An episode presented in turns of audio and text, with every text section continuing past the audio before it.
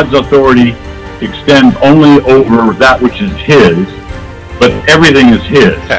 the church is His in a redemptive sense, but everything else is His because He made it. It's a matter of corruption. They don't want it to be true because God is going to get in the way of what they want to do. They don't want there to be a God because they want to be God. They want to be God of their own lives. Brother, we, we got a nation that's that's standing on sinking sand, brother, and it's evident all about us. But the good news is there's still a solid rock. His name is Jesus Christ. All those crazy things that our ancestors used to serve, and now in general in the West, we've we've served the living God. But if you go to other nations, they're still serving false gods, and the gospel will go to them, and Jesus will conquer those gods and bring the nations back under His authority. Uh, there is not one square inch in the whole domain of human existence over which Christ, who is sovereign over all, does not say, mine. The ox knows its owner, and the donkey its master's crib. But Israel does not know, my people do not understand. Isaiah 1 3. Hi, this is Pastor Jason from Christian Life Church in Waverly, New York. Welcome to Master's Crib, a weekly podcast where we interview pastors and leaders about the biblical teaching of authority.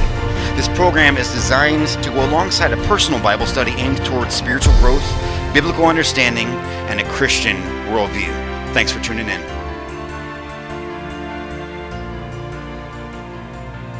Today on episode 41, we have the Knechtles, Cliff and Robert, uh, pastors at Grace Community Church in Connecticut. So I thank you guys so much for coming on Master's Crib. Thanks for having us, Jason. Pleasure to be here. So tell me a little bit about the ministry up there at Grace Community Church. How long has that church been established, and when did you guys get involved? We began the church 20 years ago, in 2001. In fact, our first Sunday morning service was right before 9 11. Wow. 2001. Wow. So we've been around for 20 years. We started meeting in the backyards of people's homes, and then we moved to a mansion in town, and then we moved to a garage, and then we moved to the middle school, and then we moved to the beautiful facility that has been given to us by Grace Farms Foundation. That is awesome. That is awesome. So there's more than just the church. So you have a, a couple other ministries that, that you guys have going on. Can you just tell us a little bit about those? For the past 40 years, I've been speaking on university campuses around the United States. I was first on staff with InterVarsity Christian Fellowship, and so it was usually the InterVarsity chapter that would invite me. And so my wife and I would travel, and when Robert was one, two, and three, and four, and five years of age, we brought him with us. Cool. And uh, we went uh, down the East Coast in the fall and into the Midwest, and then starting in January after Christmas, we would start at UC San Diego and go on up to UC Santa Barbara and UCLA, and then up to UC Berkeley and Stanford, and then over to Cal State Chico and those other schools. And then in the later spring, we'd be at the University of Wisconsin and University of Michigan. So I've been doing that for 40 years. And now it's been a real treat to have Robert join me at uh, Texas State University and at uh, University of Texas to do the open air dialogue. So it's been a blast. We just stand up and speak for five minutes and then say that's all we had to say we thought we'd open it up for question and answer, agreement, disagreement, wherever you guys are coming from, and we go for, from two to five hours of dialogue, all back and forth, back and forth dialogue. Wow, that is awesome. That is awesome. So, the end of the day, you're finished with all of the things you have going on, which is quite a bit. What is you guys' hope and prayer that was accomplished? Well, everyone shares their faith implicitly. So we want to th- help people think through what does it mean to share your faith faith explicitly in both deed and word, and how to share your, your faith and walk through the logical implications for of a worldview hmm. of how you make sense of reality around you. So at the end of the day, whether it's uh, with the Give Me an Answer ministry uh, through now right now it's on YouTube. Um, we are seeking to connect and dialogue and discuss with people of all different worldviews and, and really think through what does it mean to be a follower of Jesus. Mm. That is absolutely wonderful. So, of all of your talks, I'm sure with hundreds of different students all over the place, Is there any one in particular that uh, that you can remember that you uh, that you you know kind of challenged them and, and you had a good conversation with them afterwards or even during? Well, um, Robert and I last week got to uh, debate a wonderfully kind university professor emeritus uh, from up in Canada, and uh, he was a pantheist and really could not accept the idea of a personal God. Mm. But he sort of didn't want to be an atheist, so he insisted that everything is part of God and that God is in everything. Mm. And we began to push him a little bit on why do you believe this? What's the evidence that this is true? How on earth do you distinguish between justice and injustice, right and wrong? If everything is part of God and I slap Robert, why would you ever say that that's wrong? It's just part of God slapping part of God. And uh, so we got we began to zoom in a little on that, and uh, it was absolutely fascinating, Jason, to hear this professor. Finally, when we said, "All right, now why can't you accept Christ? Why can't you accept the idea of a personal God who actually loves you?" Mm. And he was very honest, and I respected him highly. He said, "Robert and Cliff, if if I put my faith in Christ and say that Jesus is the truth, the way to eternal life in heaven, then that means that my mother and father will go to hell because they were died atheists." And I could not stand that. I could not bear that. Hmm. And I said, Well, doctor, I, I, really appreciate and respect your vulnerability, your honesty. And yes, that is a definite emotional hurdle to jump over in coming to faith in Christ. And after a little bit of hesitation and quiet, we resumed the conversation about what is the evidence that indeed there is a personal God and what's the evidence that Jesus Christ is reliable. Hmm but he was a very thoughtful man. So it was fascinating to hear him come forth. And I, I said, Well, to tell you the truth, Doctor, you remind me of Charles Darwin. Because Charles Darwin did not walk away from his faith in Christ because of evolution. He walked away from his faith in Christ because he couldn't believe that his uncle, who was a very kind gentleman, was actually going to go to hell because he rejected Christ. Mm. And then when Darwin's daughter died, he could not believe that there was a loving God who would allow his precious daughter to die. Mm. And I said, Doctor, it sounds to me like you're very similar to Charles Darwin in, in your difficulty in coming to faith in Christ. That is awesome. It's awesome that you have that you have that ability to uh, to go out there. I've watched uh, you know a, a, bunch of videos, saw a lot of really cool dialogue, and uh, it's it's interesting not to see people backing down, but to see that through these very gentle challenges. And I, I did want to give you credit. Um, you know, you are always even in debate, very, very kind and very consistent in that. And I do appreciate that. I know others do also. Um, but it's interesting because even though they're not backing down, you can tell just by their demeanor that they've been challenged. And now they're starting to think about what they believe because uh, through the conversation that's kind of been brought out of them. So I really appreciate that about, about your ministry. Thanks for your encouragement, Jason. I appreciate yeah. it. So uh, let's take a few minutes, uh, three of us, and uh, and tear into Romans chapter one, verses 18 through 23. I'm going to read that out of the English Standard Version. It says this: For the wrath of God is revealed from heaven against all ungodliness and unrighteousness of men, who by their unrighteousness suppress the truth. For what can be known about God is plain to them, because God has shown it to them. For his invisible attributes, namely his eternal power and divine nature have been clearly perceived ever since the creation of the world in the things that have been made. So they are without excuse. For although they knew God, they did not honor him as God or give thanks to him. But they became futile in their thinking, and their foolish hearts were darkened. Claiming to be wise, they became fools and exchanged the glory of the immortal God for images resembling mortal man and birds and animals and creeping things. So we're talking about God's authority to reveal. So, what is meant here by God's wrath being revealed? That is a great question. I uh, I've been reading a little bit of a writer by the name of George MacDonald. Uh, he was a Scottish minister, theologian. Uh, a lot of people were influenced by him, including C.S. Lewis and, and Tolkien and even Mark Twain. But he talks about God's wrath as this consuming fire that uh, is working in our lives to, to really cleanse us of unrighteousness.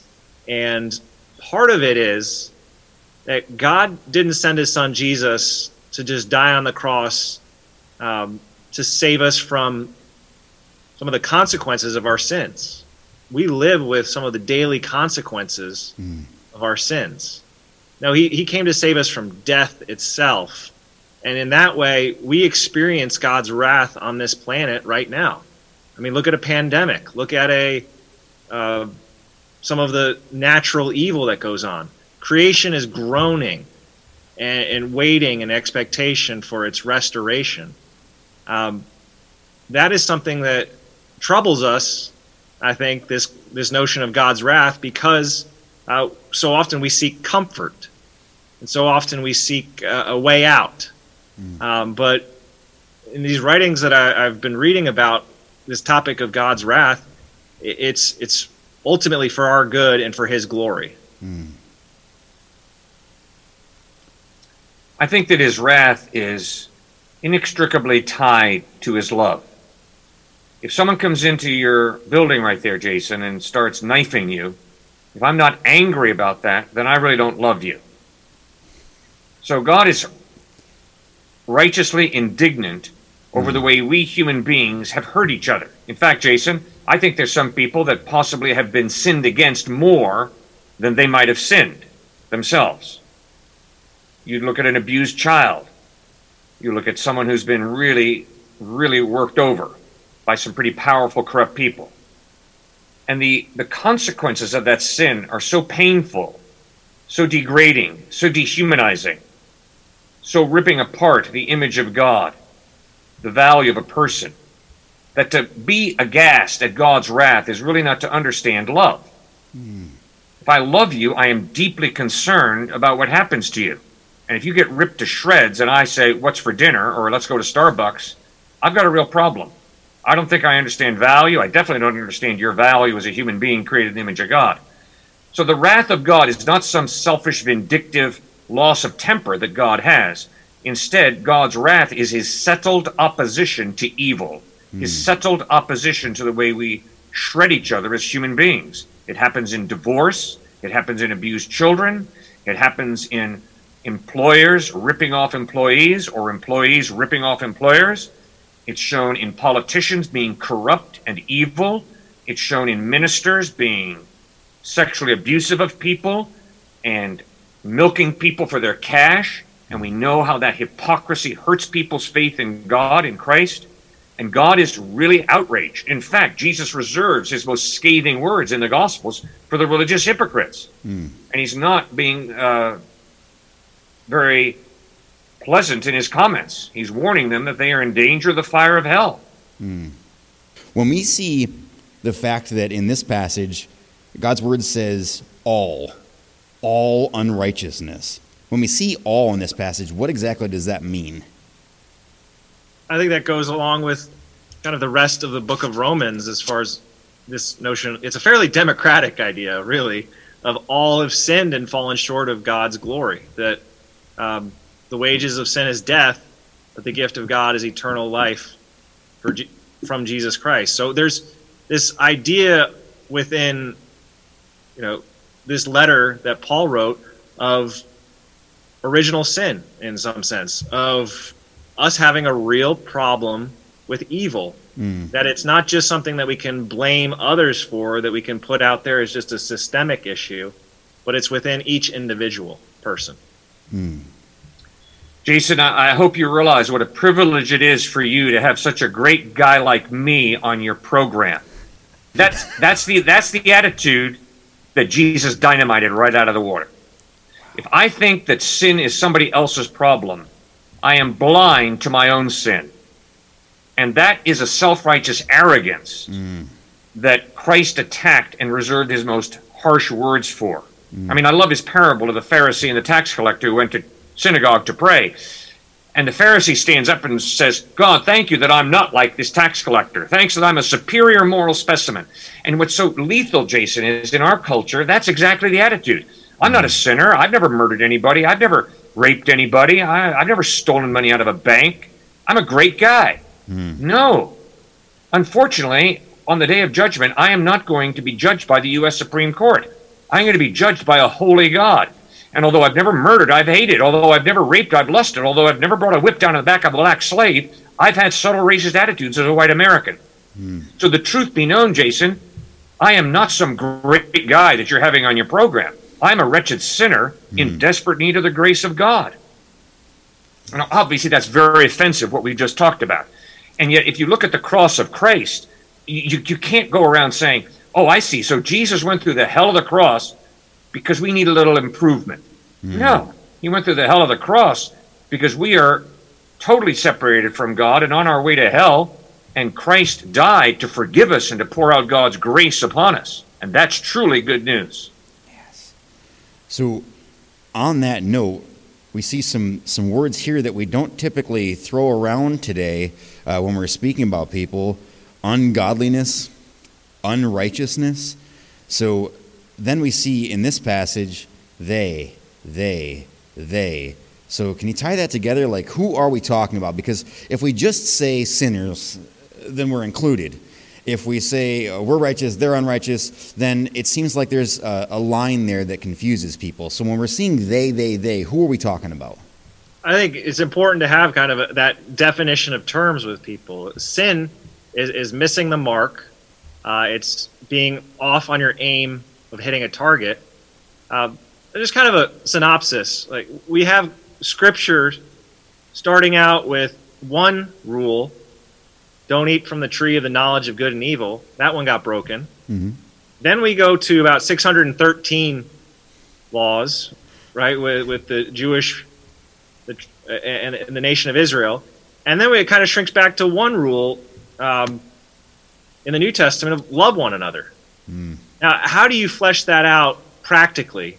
Um, I think it's part of all of these one another's. Bear with one another, love one another, honor one another. And so when we say they, uh, yes, sometimes it can be really. A, a, I think that's the the need of the church today is it's it's becoming less of they and it's more of how can we really mean it when we say all are welcome. Uh, what does that mean? What does that look like to bring in the theys, the others, uh, the outcast, and, and really show them what it means to love one another? Alexander Solzhenitsyn, the great Russian novelist who exposed the horrors of the death camps in Siberia under the communist regime, was lying on a bed of straw while he was a prisoner in one of those camps. And while he was lying on that bed of straw, he came to the understanding, quote, the line separating good from evil does not run between parties, classes, and countries. Rather, the line separating good from evil runs through every human heart. And when Solzhenitsyn understood, it's not just the czarists, it's not just the communists, it's not just the Leninists, it's not just the Nazis who have a problem with evil. I have a problem with evil. Solzhenitsyn understood, I need a savior. Hmm. And he converted and put his faith in Jesus Christ. Wow. That is really amazing. So, obviously, all scripture was written to a particular audience of that time. And we know that there are implications uh, for us today. We know that uh, you know, God's word does not return and void. We know all these things were written for our instruction. So, so, so we know that. So, are there specific implications in this passage that extend beyond that immediate immediate audience? Yes, absolutely. Uh, this is a, a very important passage because it speaks to our identity. Um, our being, you know, if you look at Genesis 1:27, where God says, "Let us make man in our image and in, our likeness, and male and female He created them." So that's part of our identity, our, sexuality. So that this is a chapter that speaks to that, um, this the sexual um, purpose for what what we were created for, and it, it's very important today, especially to be shrewd in thinking through. Okay, what's kind of the cultural war going on versus what does Scripture say, and, and how do we balance uh, both grace and truth? I love the way Paul writes it. Since what may be known about God is plain to them, because God has made it plain to them. For since the creation of the world, God's invisible qualities, his eternal power and divine nature, have been clearly seen, being understood from what has been made, so that men are without excuse. The only reason a criminal does not find a policeman is because he's running away. Hmm. The only reason a human being doesn't find God is not because God hasn't left enough evidence. The only reason a person doesn't accept Christ and follow him as Lord is not because there's not enough evidence that Christ is reliable. It's because we're running away. I think hmm. that's what Paul's pointing out. God has left more than enough evidence in creation. God has left more than enough evidence in the human experience for any thinking person, any intellectual, or any very plain person who's only going through fifth grade education to see that there's got to be a God, a creator. I was just thinking about this recently, Jason, when it comes to reason. You realize that if there is no God, what a person is saying is their rational mind comes from the non rational. Hmm. Yeah. If my mind is simply a result of a highly developed monkey's mind, why should I trust my mind to tell me the truth? Hmm. Would I trust the thoughts of a monkey? Wow. So, if God's attributes, his invisible attributes, have clearly been seen, then isn't that kind of a contradiction in Scripture that it says that they are seen? hum- humanity is continually suppressing um, what has been revealed by God. Um, we we love the darkness because our deeds are evil, and so we seek to hide, uh, to run away, and that happened right from the beginning in the garden. Um, and, and it's carried out today in, in very subtle and um, ever changing ways. Um, but I think that that points to a God who has absolute power in creating the world, but also ordered power. What do I mean by that? Ordered power in the sense that he stepped into time and space as a human being, limiting his power to become like us, to to communicate, to reveal who God is. And in so doing, he also limits his power and gives us freedom. And we have abused that freedom. We have abused that ability to choose, ability to glorify God, and instead just run after our own ways. I love the phrase uh, that Paul uses here. People suppress the truth by their wickedness. Whenever anybody says to me, I'm a totally objective, totally open minded person, I think Paul would say, Ah, I'm sorry, that's not quite accurate. Because all of us have an agenda, a partial agenda. And that agenda is, My will be done. What I want, I want deeply. So please don't get in my way. Please don't tell me I'm wrong. I want to do it my way. In other words, I think I know what the theme song of hell will be. I did it my way. So, because of that innate drive, which the Bible would call a sinful nature, or Dallas Willard, the USC philosophy professor, would call a readiness to sin factor, we have a natural bias against God. Hmm. Because God intimidates our drive for autonomy and for independence. And therefore, it's crucial to try and be humble and acknowledge yes, I do have some sin, I do have some pride, I do have some innate desires to run away from God. I mean, think about it. I don't like the idea that God's all knowing because that means there's nothing I can do in secret. Well, that offends me. It means he sees into every nook and cranny of my life, and that's horribly embarrassing, Jason. I'm very grateful, Jason, that you don't know everything about all my motives, all my fantasies. I mean, if that was up on the screen right now, all of Cliff's motives and all of his fantasies, I would be one embarrassed pup.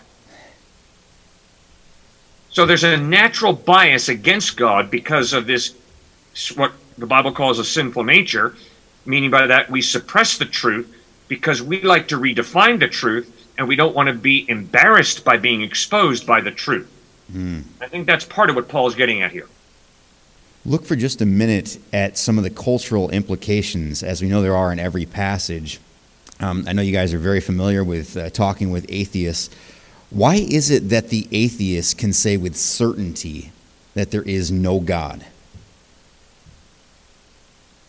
Or can they? That's a great. That's a great question. I think that th- so often they they are really wrestling with okay, how do I give evidence for absence of God? Where is the explanatory power of that worldview of atheism? And I have heard all sorts of verbal gymnastics because so often the atheist position is constantly borrowing moral moral terms, moral languages like you should not do that, you ought to do this.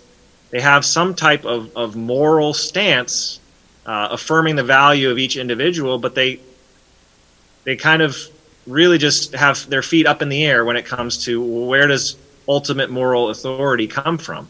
Mm. Um, and I, I think that's one of the pushing points for them is where does the worth of an individual come from? Um, is it just the individual? Is it those in power? Is it uh, a cultural fad? Mm. Or is there a creator outside of all human cultures that determines no, this person has intrinsic worth that is within them. Mm. Many of the atheists that I have spoken to, when they're honest with themselves and with me, have to acknowledge that they're not really searching after God because God is intimidating. Instead, moral relativism is incredibly attractive. It means I write the rules. Whatever I say is right is right. Whatever I say is wrong is wrong. And if it changes tomorrow, if it changes next week, if it changes next year, that's cool because it's all relative. And then they'll use ridiculous examples like, oh, so you guys think there are moral absolutes. Well, let me give you a, a situation, Cliff. Airplane goes down. Raft is out there. Raft can hold four people. There are five people in the water. How do you decide who's going to drown and which four you're going to put in the raft? All right, that's a difficult ethical question, obviously.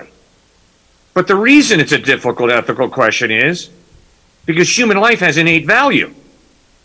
If human life was trash, if human life was a cosmic accident, there would be no moral dilemma. Just let whoever die, drown, drown. Mm. Let the weakest drown. Let the ugliest drown. Let the least influential drown. Let the least persuasive individual drown. Mm. The whole reason that that example provides an ethical dilemma is because down deep we understand all human beings have innate value. Mm. So this whole issue of morality is crucial when it comes to atheism. Absolutely. One of the reasons that I'm convinced that Jesus Christ is the truth is because when you listen to people explain the quote, better alternative to Christ, when you ask them, what is the evidence that your alternative to Jesus Christ is a better option for you to put your faith in? The answers to that question are scary. Mm. Oh, I put my faith in myself. Okay, fine. Well, what's the evidence that you are reliable? The evidence is regarding me that I'm a very fickle, finite, unreliable person too frequently. Mm. But when you look at the historical record of Christ in the Gospels about how he lived, taught, died, and rose from the dead, the overwhelming evidence is he is reliable in a way that I am not. Oh, I put my faith in money. Okay, fine. So make a lot of money. But listen to this very, very wealthy scientist who blew God off and said, I just believe in science. But then, when he was older, his adult children began to embrace some very destructive lifestyle habits. He tried to persuade them to change their mind rationally. They refused to. And suddenly he began to realize, as he examined his life, the most important thing in my life is not science. The most important thing in my life is my children. It's the relationships I have with my family.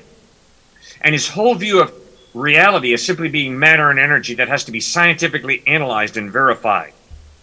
His whole view that the real purpose of life was to amass wealth were shattered because suddenly he began to experience and realize gosh, what's far more important than science and money is my relationships with my precious children. And they're destroying themselves. And I am so in angst and in pain mm. to watch them go down these destructive paths. Now I'm beginning to realize what is really significant in life.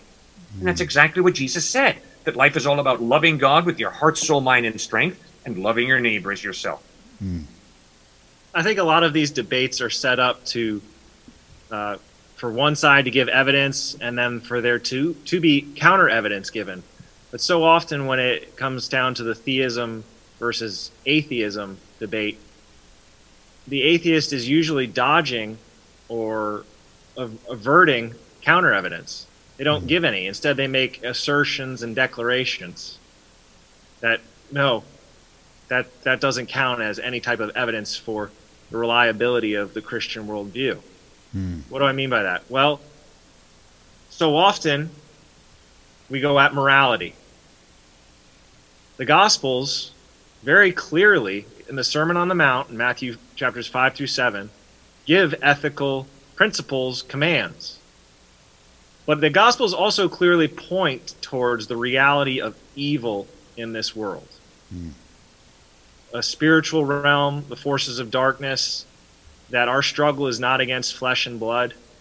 That, that's throughout uh, New Testament scripture, and it's very applicable to today when we see the chaos around us. But even more than just a working theory of, of good and evil is the way in which the Christian worldview accommodates and lifts up the individual person as inherently valuable. Hmm. The relational aspect of reality around us is continually highlighted, and that is where the explanatory power of the Christian worldview is so important. That it really does matter how I treat other people. Hmm. That death is not an illusion. My desires are mixed up. And how I act on certain desires affects other people. Hmm. We are interconnected. I think we're we're wrestling with that reality now more so than ever with this pandemic uh, of our interconnectedness, of our ethical obligations to one another. I mean, a, a visible reminder is just wearing a mask. Everyone has to wear a mask now. So when we look at this particular passage, and um, again, uh, you know, thinking about all of the different, you know, open air preaching that you have done, does this particular passage have any influence over how you go about that ministry? Oh, it sure does. I mean, I didn't grow up in an environment that taught me to go out and stand outside on college campuses and start speaking. I mean, that thought struck such fear in my heart, it was incredible. But a fascinating man who was a follower in the Lord to me named Leighton Ford was speaking, I think it was at the University of Arizona, and he saw one of the Hellfire Brimstone preachers stand up and tell all the students they were going to hell in a handcart. And he said, Cliff, why don't you go out and try and present both the love and the truth of Christ and see what happens? Well, that was 40 years ago that he challenged me to do that, and I haven't stopped since. And Robert has joined me, and it's been such a treat and a privilege to have Robert with me. So, um, this passage is communicating crystal clearly part of the motivation for us as followers of Christ to share Christ with people. And that is love for people who are headed towards spending eternity separate from God. Mm-hmm. And Jason, to be honest with you, the I am not looking forward to the time when Christ returns a second time in power and great glory, and I'm going to meet him in the air, and I turn over and look over my shoulder and look into some of the, the face of someone who I knew, and to have them say to me, Cliff, you knew all this was going to happen, and you didn't have the guts to tell me? And to think that I might have to answer, well, you know, I didn't want to be considered a fanatic. I didn't want to be considered a religious weirdo or a nut job.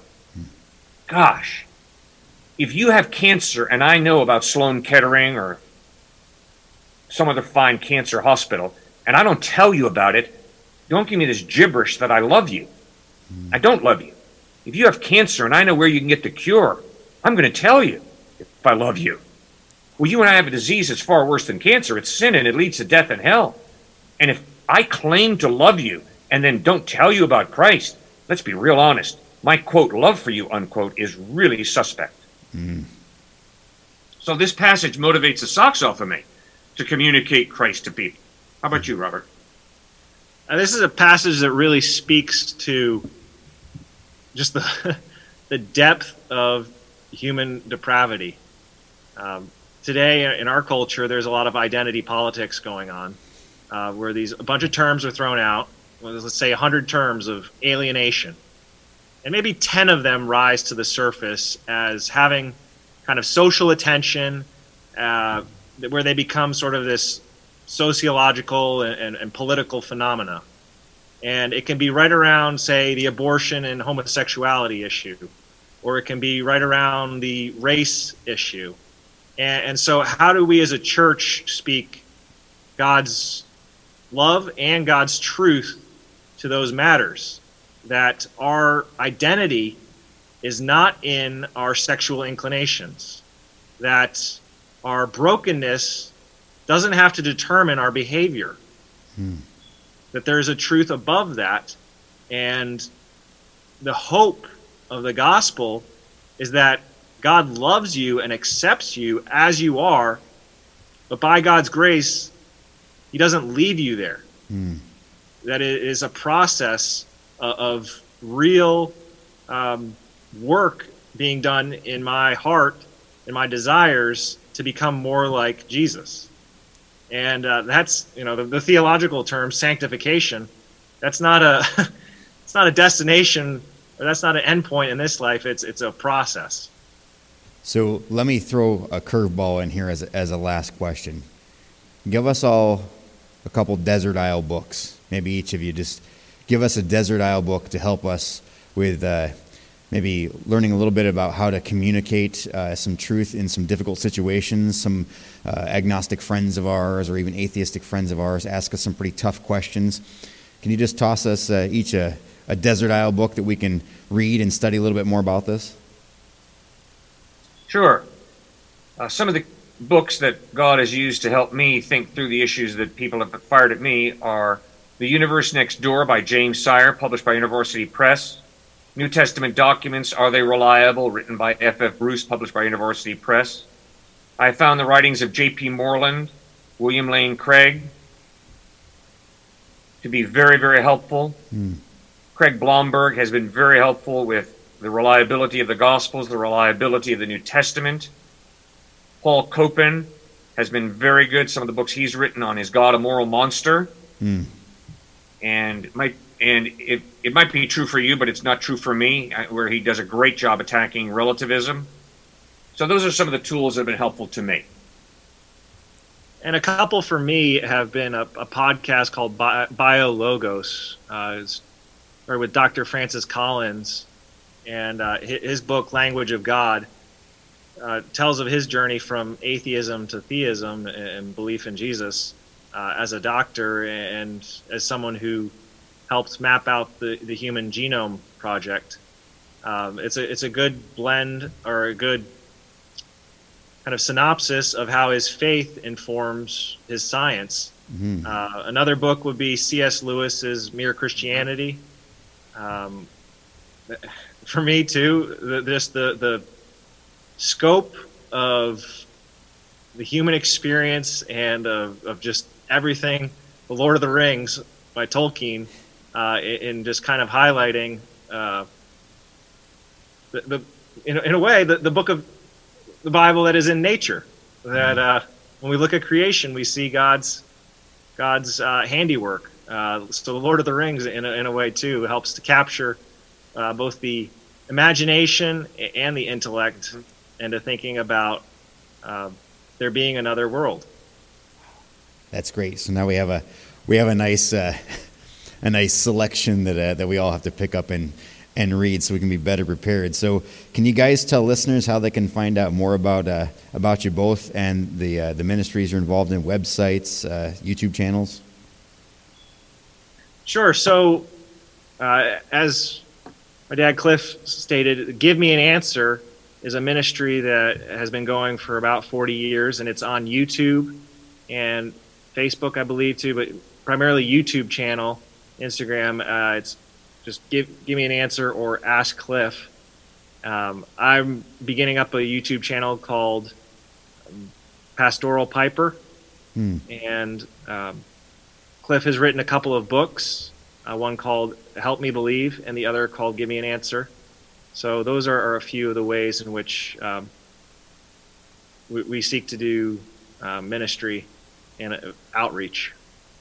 Wow, that's great. Well, I feel privileged to have you uh, have you both here, and I thank you so much for your time. I'm going to be praying for both of your families and uh, and for your ministries. So thanks for coming on Master's Crib. Thanks so much, Pastor Jason. We really appreciate you having us on, and we're praying for you. We sure will be, brother. Keep up the great work. We'll be praying for you, man. I appreciate that very much.